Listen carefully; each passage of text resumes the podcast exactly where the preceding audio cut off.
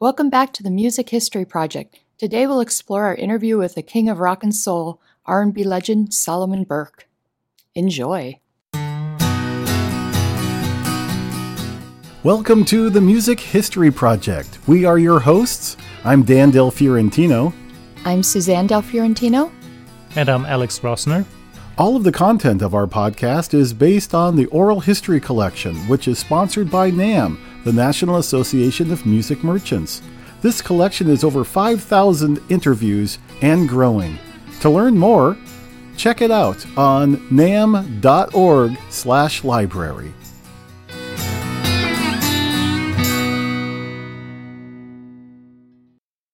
Well, welcome back, everybody, to the Music History Project. I'm very happy about this particular episode as we're going to be sharing with you the entire interview with the great Solomon Burke. Boy, what an experience that was. 2010 up at his uh, home in the uh, Hollywood Hills in Los Angeles absolutely fantastic. We'll talk more about that as the podcast goes on because that experience was uh, one of a kind for sure. And just having this great document now, this great interview, uh, he's now passed, and it's just great to look back and think, wow, here's a guy who generated so many innovations in popular music, and he collaborated with some of the best. So I'm eager to share this with you today. Okay, so let's get started in this first segment. He talks about the influence of his grandmother. You know what I had? I had an incredible grandmother. That's her picture there, who's the, the monarch, who's the, the head of our spiritual life and life, who gave us music all the time. We were in, compelled on Saturday after doing our chores to sit down and listen to the top 40, mm. which is a radio broadcast used to come on every Saturday. And then we would listen to an hour of opera and then an hour of the country uh, oh, Hall of Fame, you know, uh, Grand Ole Opry. Right. That's what we did on Saturday. We listened to music, huh. and then we could listen to we could listen to Batman and and The Shadow. after that, and read the Bible, and and uh, you had a few minutes after that. You eat and you go out and play for ten minutes and get ready for church on Sunday. Mm. So that's what Saturdays was like, you know. And so we got a chance to hear all the music, the country music, the jazz, the pop, the blues. We had a cousin who's, who was a very famous singer and, and actor, Paul Robeson. And we listened to his music intensely, you know, and it was something that was instead and embedded in our minds that to stand fast and listen and learn. And my grandmother was a very stickler person about pronunciation she says, if you can't sing it, you need to say it. If you can't say it, don't sing it. Because if people don't understand what you're singing, then they don't understand what you're saying. So you're not going to get your message across. So I learned an awful lot from this great woman who was just an incredible lady, incredible, greatest cook in the world, but incredible teacher.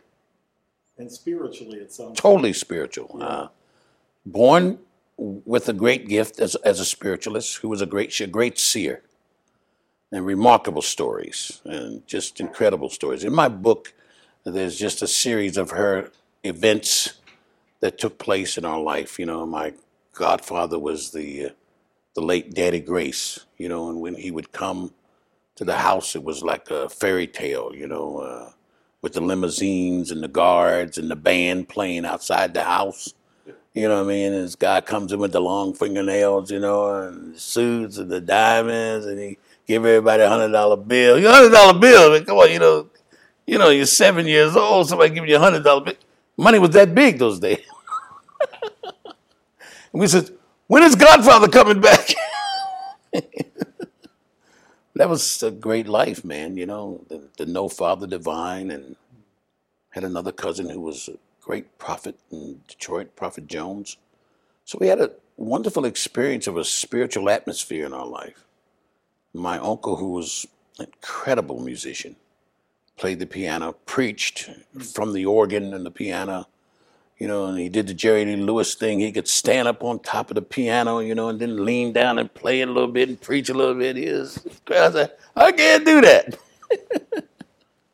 But God's good. God's good. I mean, you know, to survive that and to live through that and to experience those things and to be able to say, how wonderful it is to have had the privilege to know an Otis Redding from the beginning and to have a, a Otis and a Joe Tex on tour with you for three years before their hits, you know, and, and watch them write the songs live right there and watch little Rodgers Redding, his little brother, hang out with him during the summer, who's now a giant agent, you know, a fantastic businessman.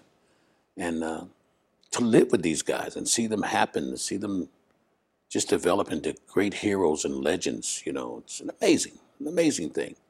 James Brown, you know, one of the greatest entertainers of all times. Uh, he's someone who's beyond the legendary status, as far as I'm concerned, who has continued to carry himself and bill himself as Mr. Entertainment. And uh, incredible for his age. He looks fantastic. Still has hair. I guess he's using some of my hair now. I don't know. As we heard, Solomon Burke's uh, grandma was a great influence to him. And uh, he knew many, many people, as we will hear in the course of this interview. Dan, can you tell us why he knew so many people and uh, famous, famous names? Yeah, all of our friends, you know, that's just so cool. I love when he says that. All of our friends. He was very charismatic, right? Uh, you can tell that just in the first few seconds of this interview. And I just think wherever he went, he walked into a room, people were gravitated towards him. And so he met everybody you can think of.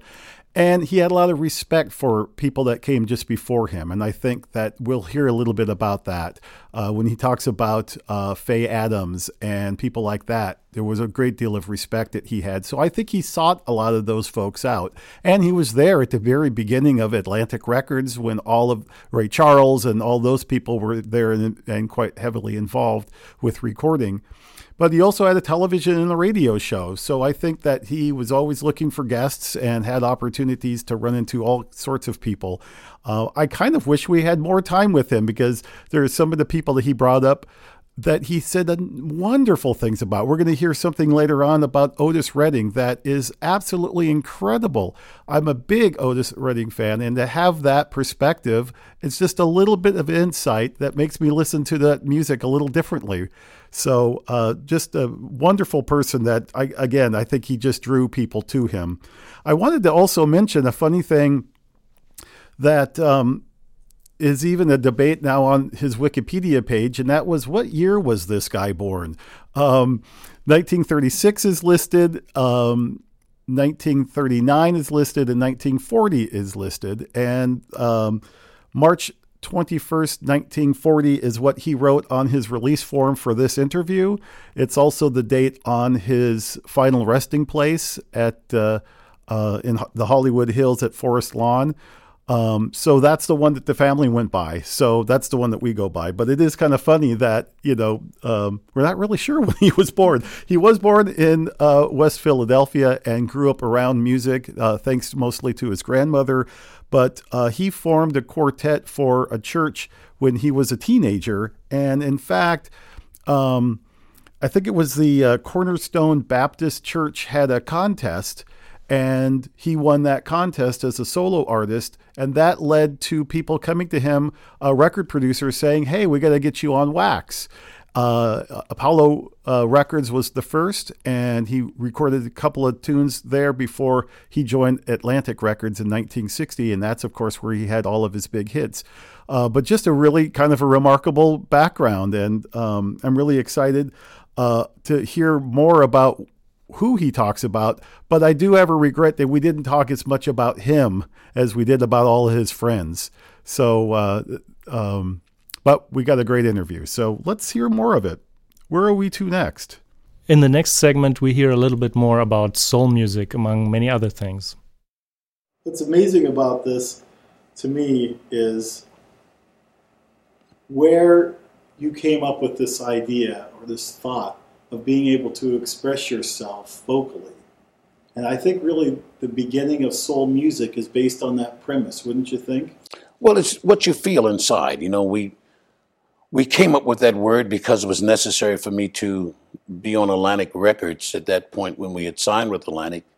we had no idea that their whole intentions was to make me one of the top rhythm and blues artists. And that wouldn't work for the church. So we had to come up with some idea of what we could be classified as. And when we came back to them with the word soul, which was agreeable with the church, of course, you know, soul singer? Oh, yeah, sure. Saving souls. This is a secret weapon for the church, you know. And uh, Jerry West is a soul singer. We're the number one rhythm and blues artist in the world. Our record label is so big, people just know it by the colors, red and black. You know, and I'm says, well, can I be a soul singer on the red and black label? You know, I don't know. So I'm gonna say, man, I don't care what I do, man. Let the man sing. I don't care. Let him sing. You want to be a soul singer? Let him be a soul singer. Give him the song. so that's how it all happened. right? And soul revolved into what it is today. It's been up and down. You know, for a while we had the soul charts, and then we didn't have the soul charts, and and we lost great people like Luther Vandross, who was so incredible. You know, and amazing voices, the Barry Whites. You know, who were just so fantastically soul singers who just were just born for it. You know, just the amazing situation. I look at Usher, who has so much excitement and that inner soul is enweaved, just enweaved inside of him, I guess, from his parents, you know, from the, the generation. You look at him, it's just amazing. I mean, even Ludacris, you know, soulful rapper. You know, they, they, they, they have that touch of soul. Let's say Mary J. Blige, just soul. You know, you just dig into how they're working it, moving it, making it happen, making it shake and bake, you know, and it's incredible. Mariah Carey, come on. What can I say? You know, it's touch of class, beauty, and soul with, with intelligence and and all the graces that makes her who she is. You know, it's wonderful.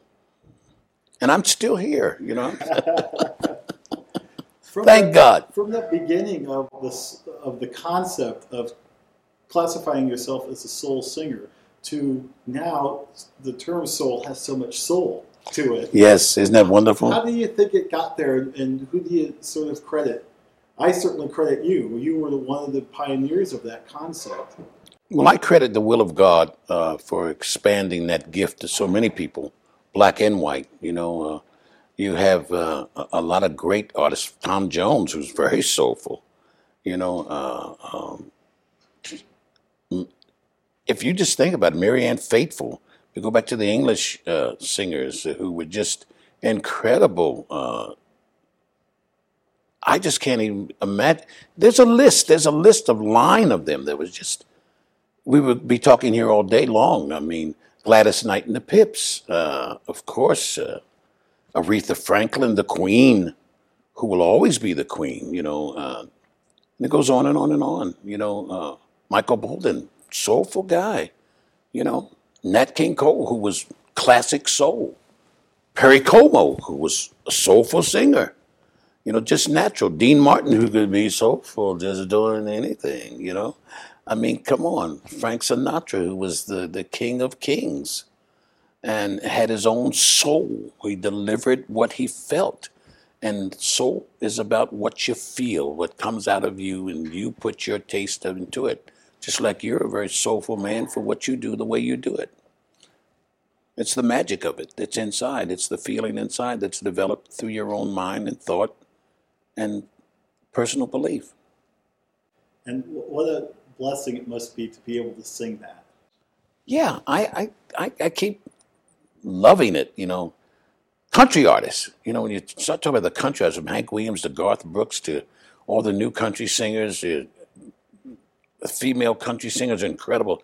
Dolly Parton, who writes those great country songs, you know, come on, uh, that's soul, man. That's just you, you know.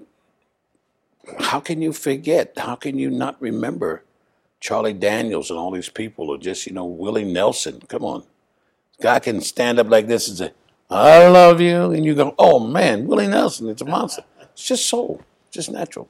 That's the Yeah. you have had the um, occasion of working with some of these guys that you were mentioning earlier, and I wonder if you could expand a little bit. Um, for example, I never got to meet Sam Cooke. Could you tell me a little bit about him? Gentleman, performer, businessman, classy, um, best dresser. I think the competition between dressing was Al Benson, who was a disc jockey from Chicago, Jackie Wilson, and Sam Cooke. and uh, incredible dressers. Uh, show business dressers were Little Richard, uh, who was just from head to toe sharp, immaculate, band sharp, immaculate. Then Lloyd Price, you know, and this goes on, you know, it just goes on. Arthur Prysock, those guys just incredible. You know, um, Duke Ellington, class act, soulful, you know. But Sam Cooke had a magic that was just there forever. And you hear it in his songs, you hear it in your mind. And when you hear Sam Cooke song, you know it's Sam Cooke. There's no there's no change in it. There's no variation from it. It's just pure Sam Cooke. Yeah. That's really cool. And, and what about Otis? You told me a little bit about him. What what do you remember your first meeting with him? What, what was that like? My first meeting with Otis is when I saw him with his little band in Macon, and uh, he had this great drummer with this big bass drum, you know, the big, large bass drum, and uh, incredible sound. And they, he had a song called Shout Shamalama Bam. I didn't understand a word he was saying, but I loved his rhythm and I loved his technique and his style. He was a tall, dark, handsome guy with just that magnetism that says, Come on, girls. You know, and it's Lord have mercy on my soul. How many chickens have I stole? Ten last night and twelve before. Going back to my still, ten, eleven more still stealing. And a shit jam, jamming everybody. And that just captivated me, man. I said, oh, God, I need this guy. I need to take this guy with me on my show. And that's how we met. That's how we got together. And he sang that song for three years. Three years? Three years before These Arms of Mine came into mind. there was a promoter in Miami who said to me, the, the Shout Shamalama guy and the guy who throws the mic and hits people, Joe Tex, I don't want him on the show. Now, you're going to have to cancel him out of your show or you can't play here. I said, Well, I guess I can't play here because that's my show. He said, well, Nobody understands what the other guy's saying. And uh, the people are terrified of that guy throwing a mic. He looks like he's going to hit people every time. I said, That's the show. He said, I can't have it. I can't have it. So he went to cancel, and he figured, you know, I was going to just cancel Otis and Joe out. So I just put everybody on the bus and get ready to leave. He says, Are you crazy? He's standing in the front of the buses. Are you out of your mind? There's some people coming in and out. Put those crazy people back. I said, we need two more hundred dollars, man, for him being crazy. and so Otis says, man, I'm gonna kill him tonight. I'm gonna do two shout Chamel Alabama's. but they were incredible guys, man. Just unique personalities and Otis Redding, you know, come on, uh, a father, a brother, big brother. And I remember his first real love was a Ford Fairlane, burgundy Ford Fairlane with skirts. And, you know, the steering wheel, the knob on the steering wheel with the exhaust mufflers. And that was his dream. That was, you know, we're not talking about a Bentley, Rolls Royce. We're not talking about, you know, a mansion in the sky. Just owning the little land that he had, building a swimming pool, and that Ford Fairlane. He was a happy guy. I mean, he, and that's the kind of guy he was, just down to earth and real. So you, when you listen to a song like on Dock of the Bay, and you say, I can see that. You see that. You understand that this was the way God intended for him to leave us in that manner. So that song would forever be embedded in our mind that that's what Otis Redding was, was just a real, down home, country guy who loved people and loved his family and could go fishing with you, you know. Everybody can't do that. That's true. Yeah. Do you remember uh, where you were when you heard that he had died? Ah, very, very much so. I talked with him 10 days prior to that to go on tour with him. And he had just had the surgery on his throat. And he sang down in the valley to me over the phone, says, Big Soul, you better come on, go out with me, man. I got a new plane and everything. I said, man, I'm glad you got that new plane, man, because that old plane was crazy. You cut off in the middle of the air. Yeah, I got a big plane now, baby, you know.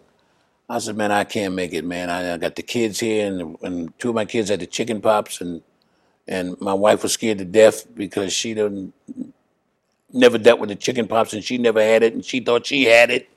So I was like stuck at home, you know, with the eleven kids and the chicken pops, and couldn't go on tour. And um, to hear that his plane went down, you know, on his way to Madison, just you know, like no, no, it's not true. Can't happen. You know, there must be some mistake. It took a long time to understand that and accept that and realize it. And to lose someone who was so dedicated to the music business and so dedicated to being real. Wasn't a drinker, didn't do drugs, didn't smoke. Come on, you know? What what do you say? But God has a plan greater than the plans that we have. And He has a limit and a time for all of us. And there's a place for every one of us in life. And that was His place. What a lovely family left behind. Great children, great wife, still dedicated, still Mrs. Redding, still the Queen. You know, that's magical. You know? Does it surprise you when people like me get confused about who comes first, Solomon or Otis? Because Oh no. your styles are Oh, no, I no. can hear both of you in each other's songs. No, none whatsoever. It's an honor to even be confused on what comes first. It's really the chicken. Should have known. It's not the egg. Okay, good.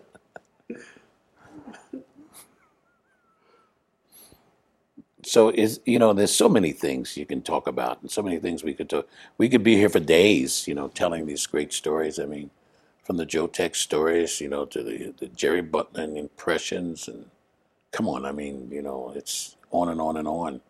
You know, so many artists have been forgotten, like Lloyd Price, you know, Dee Clark, Hey Little Girl in the High School Sweater. You know, you you weren't even born. I know the song. I know the song.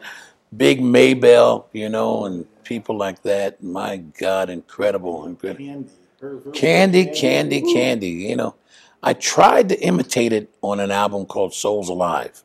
Really? And I have a daughter named Candy who I, I named Candy because of that song. And I remember Big Maybelle in Chicago, and her husband was like five feet two, and he weighed about 110 pounds. And he didn't want anybody to touch her. You know, don't go near her. And she was a big, beautiful woman, you know. Well, I say big because I'm big. And whenever I say big, I say beautiful, you know. so she was a big, beautiful, luscious woman, you know.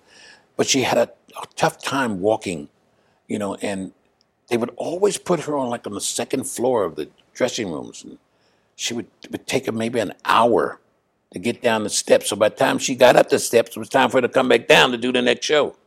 And he would say, Don't touch her, don't touch her, don't touch her, don't touch her, don't touch her. And you would see her struggle to that stage. And everybody would just like be standing in a heartbeat, say, Is she gonna make it? Is she gonna make it? And that band would hit. And she just step out of her shoes. She never put her shoes on. It was a candy, candy, candy. And just walk on stage like, hey. And you say, I thought she couldn't walk. I thought this lady was hurting. And she'd walk on that stage and she'd perform, man, until you just brought the house down. You know, and then when she'd walk on that stage, she would literally collapse behind that curtain. And that was one of the reasons why she didn't do encores. Because she would literally just, she'd given her all to every performance. So much that people don't know what entertainers go through and what they do. And it's an amazing thing. You know, you see them on the stage and you think, man, life must be fun. These guys must be having a ball. But some of them back there, man, are in tears. Or I know every time I walk on the stage, I'm asking God to allow me to have the gift when I open my mouth that something comes out. and people will be like, You crazy? I said, No, no, no. This is not me. This is not mine. This is a gift from God, and I have to ask them, may I use it? And that's every performance. It's that's what it's about. Do you remember your first um, recording gig? My first recording gig or my first recording? Your first recording. First recording was with Apollo Records Okay. for Bess and Ike Berman in New York. And uh, I remember it more than well. My grandmother passed on December the 19th. I recorded on December the 21st. And they released a copy of the disc, the disc, the 78 disc, on December the 24th.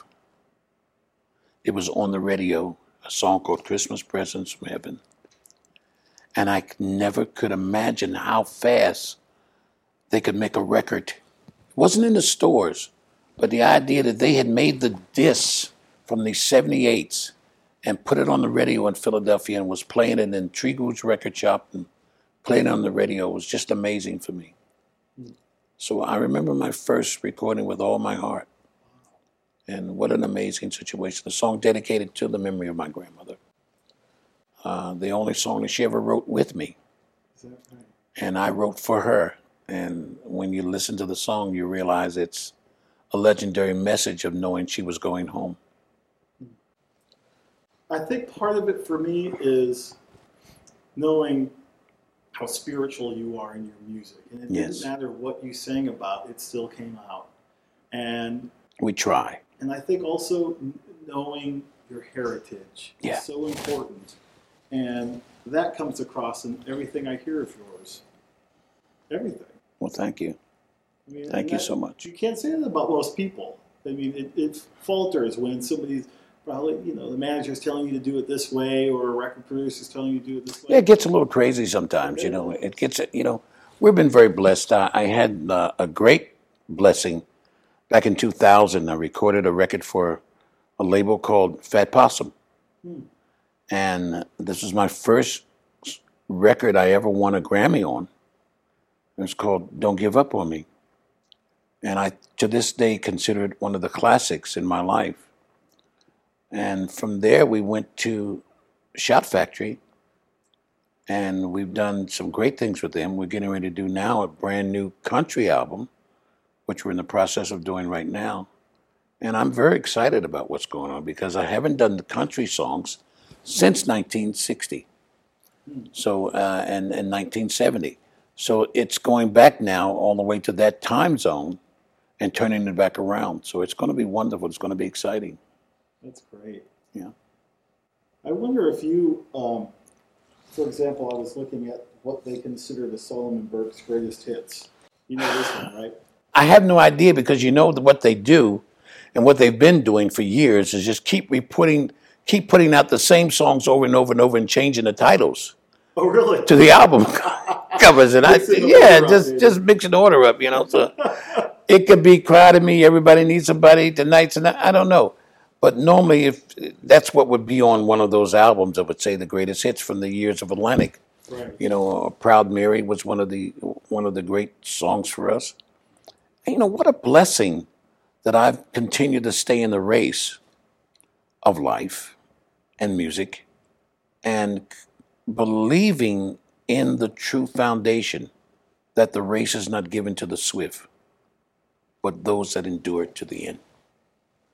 And I'm trying to constantly keep climbing, keep moving, keep producing, keep recording, keep suggesting, keep learning, and keep earning those credits and credibilities to be able to say, I'm still in the race. You're listening to the Music History Project. If you'd like to see the interviews that the podcast is based on and many more interesting interviews related to the music industry, go to namm.org slash library. So, Dan, can you tell us what's coming up next? This is a fun interview. I'm so glad we're reliving this, you guys. Uh, what a great experience that was. Um, yes, One of the things that really endeared me to Mr. Burke was the fact that he had such respect for his peers and the people who came before him. And I think that we probably spent more time talking about all the people he knew rather than his own career. And you're going to hear a lot of that coming up now. But I love that he's listing these names. I really think that it's an important thing for us to take in this guy's knowledge uh, because he had such respect for people that some of those names are sadly being forgotten.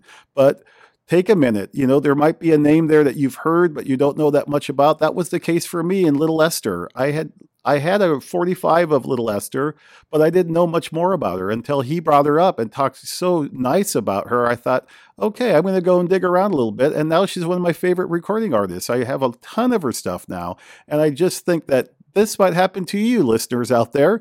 Uh, you might have a name in there that he mentions that you want to dig around a little bit more. I think that would be a cool thing to do. He also had a great deal of respect for contemporary music and artists, many of which were influenced by him uh, and acknowledged that. But I just love the fact that he takes the time to talk about hip hop and some of the genres that he wasn't necessarily recording, but had appreciation for. So let's get back to it. Yeah, you have worked and played and, and known just about everybody in, in, in music, I would think. Well, we know quite a few. There's so many great young people that are coming in today, in today's music, in today's world. It's just ama- amazing what's happening with the music world today. I mean, hip hop is not just hip hop. You know, hip hop is a whole brand new realm of the feeling of soul within that expresses itself in the manner of life, in the style of life that our young people have been living or living through and then lived through and the things that they're going through without expressing it in a blues manner. They're expressing it with deep rhythm and with a new rhythm and with a new time and a new phase. It's an amazing thing to hear the anger, to hear the pain, to hear the insult, to hear the, the, the, the, the lack of knowledge that becomes million selling records and ship 10, 20 million. You know, it's amazing that they're able to pick up the minds and hearts of others around the world that recognize the same suffering, that recognize the same pain, the same situation, mentally, physically, spiritually, no matter what race, creed, or color. And this is why the hip hop and the rap music is so valuable to our society today. When I think back of the early days of your career and, and, and of soul music in general, Sam Cooke and yourself had a Jackie Wilson. had Come a on, man. direct link to their gospel roots. Absolutely. I mean, yeah. you could hear and feel it. yeah, we came from the church, you do know. you think the same could be said now, or is it less so? Do you think? I think it's more of, you know, my mother was religious, my grandmother was religious, and yes, I went to church or I didn't, I probably wasn't in the choir, but, you know, I, I had that feeling, you know, that uh, we heard Sam Cooke and uh, we heard about Jackie Wilson and we heard about Ray Charles and James Brown and, you know, we know about Aretha Franklin and we're doing our thing now. We're expressing our thing our way. And it's a new form of religion. It's a religion based upon their belief. And the Word of God says that we're saved by our belief. And once we understand that the true factor of life is not denomination, but situation. And when you take situation and clean it up and make it real inside for every man, woman, boy, and girl, then they find out the direction of life that they're going in spiritually. And it's impossible to classify yourself as a Baptist or Catholic or Muslim or Presbyterian or whatever. You learn that there's the God of life that sustains you, that prepares you, that keeps you, and supplies your needs. And with that help, you're encouraged to go further and to make better steps of life. And the Word of God also says if you make one step, that He would physically, mentally, and spiritually and financially make two for you. But you first must do something for yourself. So the encouragement comes directly from the words of wisdom, saying we must learn to be obedient to ourselves and to help ourselves. to make ourselves a better person and a better world and a better place. Absolutely. You got me on the on the box here. Come on. Amen. Amen. Amen. Oh. Pass the chicken. Well, you're so ar- articulate. Would, would you mind if I asked you? Uh, you're so good at explaining things. What you- what? How would you, in your words, describe the blues? The deep spiritual expression of life, love, pain, hurt, need, sorrow, hunger, and desire, and love.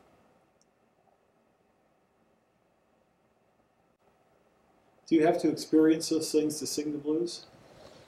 Everybody has a blues because we all experience different things in life.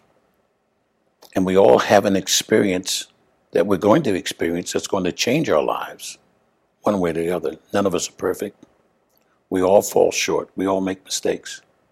And there will come a time in our life if we've never had the blues in our life, we're going to have the blues if it's no more than somebody hit my BMW. Know? And I don't know who. And believe me, if you don't have insurance, you got the blues.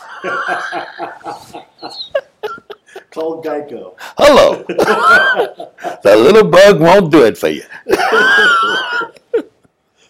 Well, it's interesting to me that someone who has helped define a whole genre of music called soul is so entrenched with the roots of soul, which are the blues. I mean, you won the W.C. Handy Award, which that I'm grateful, very honored. must have been I, I, I, I honor it. I, I keep it up there all the time. I'm just excited about it, you know. I mean, that's the father of the blues, and to have that legacy continue through I'm- you I'm- and through people even today, it must be. to to be on the same stage with the you know with an Irma Thomas, you know uh, the daughter of Rufus Thomas, and to be on the same stage with Buddy Guy and those people in BB King. Come on, you know Little Milton. These people are you know Muddy Waters, uh, you know John Lee Hooker, names and friends of mine who are some are here and some are not here. Were just such a wonderful experience. You know, I had the privilege last year in Europe of sharing the stage with BB King. And the whole time I'm sitting there, I'm crying. Because all the years that I've known this man, we traveled together on the road on tours and things. I never had this real experience on stage. We played together on the bus and in the rooms, in the dressing rooms, you know, in, in the hotels, but to be on stage and actually be part of his performance, it was just like, you know, you just won the Oscar and the Grammy and the Blues Award and all of it right together. You got it all. This is the night. You're the Golden Glove. You're you're everything tonight. This is this is your night. And I was just sitting there in amazement. It's like, thank God for the miracle. Thank God for this moment. Thank God for life. Thank God for this experience. And what a lesson I learned. I heard B.B. King for the first time like I never heard him before. Right up on me. And that was such a wonderful feeling. Did you ever know? Um, I think it's um, Esther Phillips. Are you kidding? Little Esther? I worked with Little Esther. We had a same manager called Jimmy Evans Agency who managed myself and Wilson Pickett, Charlie and Ray, Wynonie Blues Harris, Big Maybelle.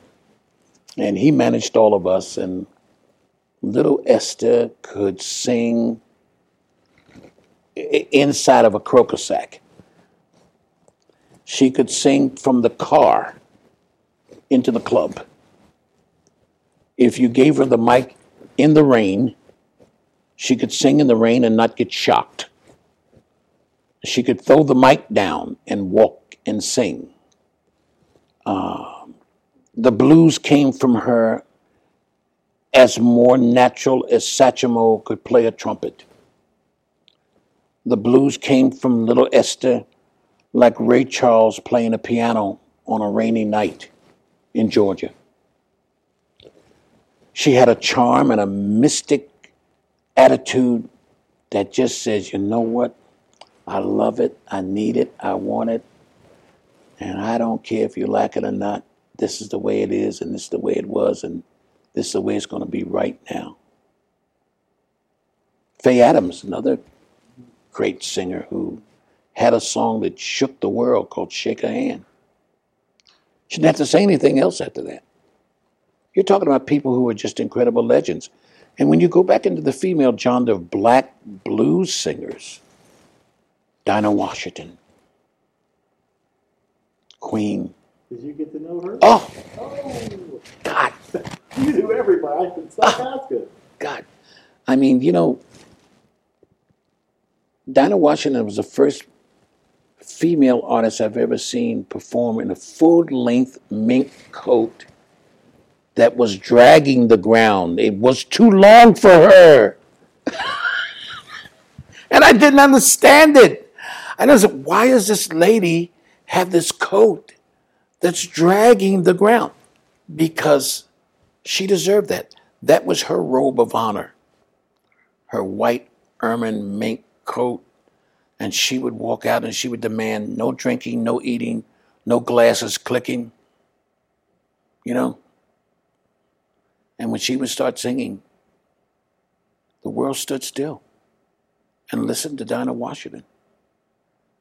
You know, the band was always right. And if they weren't right, she would say, just the piano. And you were in for the treat of the night. And when she would leave the stage, she would just throw a kiss and they'd throw her make coat on her, coat on her and she'd walk away and that was it. You know, uh, what a difference a day makes. 24 little hours. Sunshine and the flowers where we used to lay. You're talking about artists. You're talking about performers. You're talking about people who gave their life to the music and their heart and their soul. And you mentioned a while ago, people keep asking you, did you you get the respect and, and the accolades you, you deserve? Did many of those people, like Faye Adams, do you think she got what she deserved? No, no. I never got that impression. LaVern Baker, Ruth Brown, who built Atlantic Records all on her own, has never gotten the respect that she deserves. I mean, people don't even remember that before there was a Ray Charles, before there was the Drifters and the Coasters and Bobby Darin and all these other people, there was Ruth Brown who single handedly held that record company together for seven years. Just singing Ruth Brown. LaVern Baker came along with Tweedledee Dee. You know, come on. These ladies were ladies of soul and fortune. You know, we look back on it and say, why didn't they get the recognition? Why haven't they been paid the homage that they should have? Why haven't they received the Lifetime Achievement Awards? And isn't there an Oscar for them in the music business? Isn't there something, you know, the Golden Grammy, the, the, the Diamond Grammy that should be given to them? And giving it to them while they're living is so important. It's very nice to pay tribute to them when they're gone, when they're deceased. But the feeling is missing because the person that you're honoring doesn't know it. Dan, could you share a little bit about your experience going to Solomon's house? Oh, thanks for asking. Yes, yes, yes. That was really great. Um, been a fan for many, many years. So I was, of course, playing his greatest hits from the drive from San Diego to Los Angeles and the Hollywood Hills. And I was so revved up. I was just like, this is so exciting. I get to the front door, and his personal assistant, Lester, was there with his white gloves on and politely asking me to take off my shoes and uh, showed me to the uh, front room right next to the fireplace where his big throne uh, that you see in the background of the interview. Um, he also took that everywhere. I, I saw this great uh, performance on the uh, David Letterman show, and he had the exact same throne. So that they had to ship it. I don't know how they did it, but they got it. He couldn't have had two of those things. They were just, it was so unique looking. Uh, anyway, uh, he sat at the throne. He came over, just just a you know a bear hug, and really happy to see me, and wanted to know a little bit about the program. And it was just really an endearing thing. It's like I know why he had so many friends because you just felt like I felt almost immediately, oh, this is my new friend. This is really great. That's the only time I met him was for the interview. But at that moment, I thought, oh my gosh, my new best friend is Solomon Burke. How cool is this? so, um, so towards the end of the interview, um, Lester was putting things in the next room um, that I could see, the dining room and I didn't know exactly what it was because I um, I'd have to turn too much to look. But I could I did notice that he kept going back and forth, back and forth. Well, what he was doing was filling that entire big, huge dining room table with all kinds of food. I mean, like full cakes, more than one, and uh, a chicken. I think a full chicken, and uh, I just remember lots of sides, lots of side dishes, potatoes, uh, cooked like three different ways and lots of greens, collard greens and spinach and sauces. And I, what I found out later that this was all for me. I mean, what? He says, oh, okay, now we're going to eat. We, okay, not even Lester joined us. So we sat and we ate, and there was no way we are going to eat all that food. So I noticed that slowly some family members, you know, he had 21 children, and 90 grandchildren at the time of his passing. So slowly other family members, and then I felt a lot better like, okay, good, this is not all for me, but I got to be the first one to eat it with him. And he kept talking about his sauces. He had all these little tiny bowls with different sauces that, I mean, like when I mean little, I, you could probably have like a little dab on two or three bites, and then that would be the end of it. He had dozens of them, and he was just uh, this one has a little bit more vinegar than that one over there, and this one has more spices, and he just loved his sauces. So it was a wonderful experience, uh, one I will never forget. I appreciate you asking, Suzanne, because um, you know it was it was a once in a lifetime kind of thing. I felt like, you know, it was uh, here's a guy I greatly appreciated and admired uh, musically, and now as a human being, you know, he was just he talked about being kind to people. You know, he talked about having a heart for other people. I thought that those were great terms that he used, and so. Uh, I guess now we're going to hear the part of talking about his home and and his instruments there, and um, I think it's a it's a good reminder of a very special day. I do have one follow up question. How many pieces of cake did you have?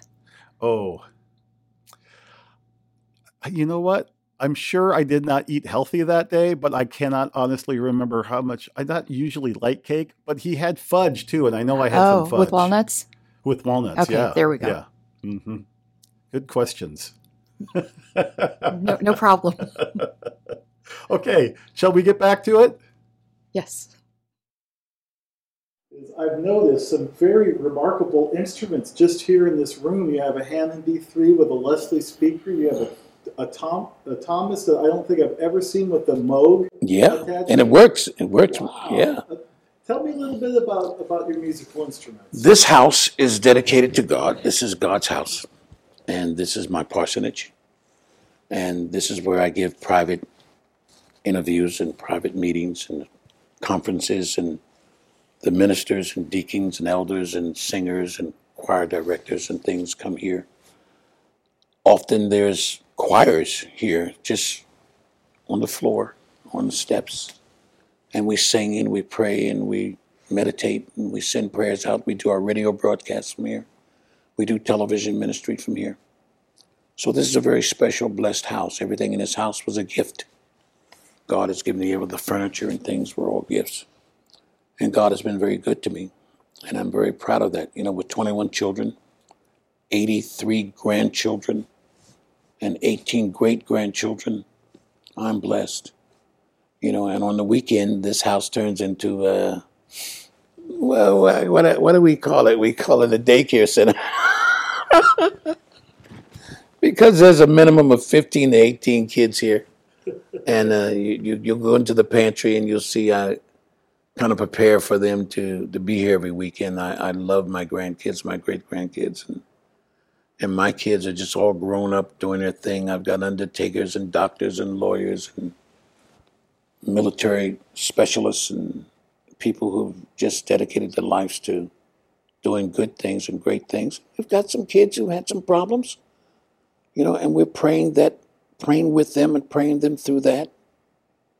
And none of us are perfect. We all have faults. We've all fallen short in some way in our life. The idea is to pick ourselves up and keep running, keep moving, keep going forward, and never look back. Well said. Well said. Do you still play those? I play a little bit, you know, but uh, my my piano players come over, my people come over. Rudy Copeland comes over here, and he's here playing, and we do a lot of writing here, a lot of meditation here, a lot of meditation. Sometimes the midnight meditation here is incredible, you know, just totally spiritual, and it's very important. It's very very important for my family as well as for myself and for other people around the world. And you said your next album that you're working on now is actually Country album, country album, and the gospel album. So it's just going to be so much fun. You know, uh, we're going to Nashville to cut the country album, finishing up the gospel album here. So it's just going to be just great. Yeah, I'm looking forward to it. And it's just so wonderful talking with you.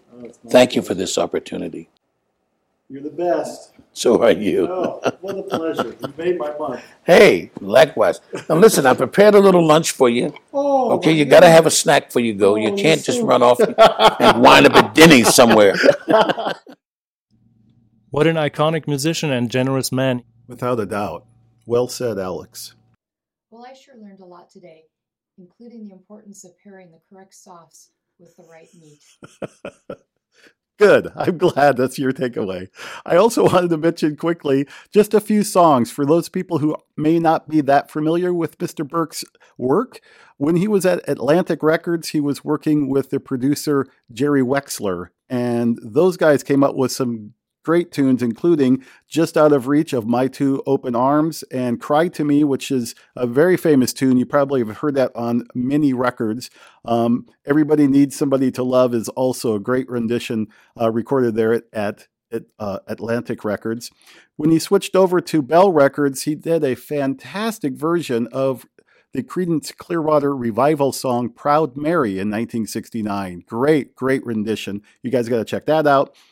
Then he moved over uh, to a couple of other record labels and recorded some religious uh, music, which is also very much worth checking out. Uh, his final recording was in 2002 on Fat Possum Records, and that's Don't Give Up on Me. And I really encourage you guys, um, especially if you're familiar with his uh, earlier work, all his big hits in the 60s, hearing his final recording is definitely worth it. It's an eye opener because he's he's seasoned. You know, he's he's an older guy and he really knows how to sing the blues. There's just no doubt about it. Great album. Plus, I could tell you guys were smirking at the name of Fat Possum Records. We're trying to contain ourselves. So you have your homework. Thank you very much for joining us. Till next time, bye bye. Bye bye. Bye. Thanks for listening to the Music History Project. This has been Dan Del Fiorentino. Suzanne Del Fiorentino. And Alex Rossner. If you like what you heard today, please subscribe on iTunes and leave us some feedback. If you have ideas for future podcasts or recommendations for interviews for the Oral History program, please send an email to library at namm.org. That's library at namm.org.